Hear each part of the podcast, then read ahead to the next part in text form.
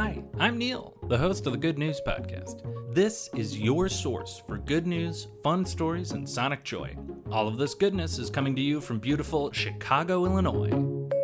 Today, I've got some good news for people in the US who are struggling to get speedy internet. In the USA, we call the issue of citizens not being able to get on the internet the digital divide. There are people who struggle to get onto the internet or receive service at their home or pay for internet if they have it accessible, and it is a big issue. So much of the world is moving onto the internet, and in the US, so far, we don't have a great track record of making sure everyone can get online even in a year when schools are moving online, social connections are moving online, everything has been online. a little bit of good news coming out of the FCC, the Federal Communications Commission, which is offering up to $50 a month to low income households and up to $75 a month to households on Native American land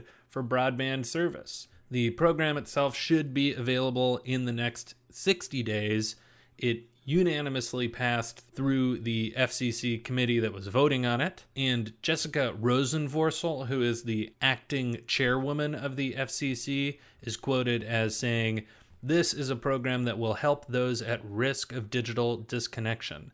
It will help those sitting in cars and parking lots just to catch a Wi Fi signal to go online for work, it will help those lingering outside the library with a laptop just to get a wireless signal for remote learning. The requirements for eligibility include uh, families that have children on free or reduced lunch programs, Pell Grant recipients, and individuals who have lost jobs or seen their income fall in the past year. Sadly, that last part, uh, lost jobs or income fall in the past year, probably covers a lot of people. So, if you think you or someone you know might be eligible, keep an eye out for it. It might be a small way to lighten the load of monthly bills in a more and more digital existence.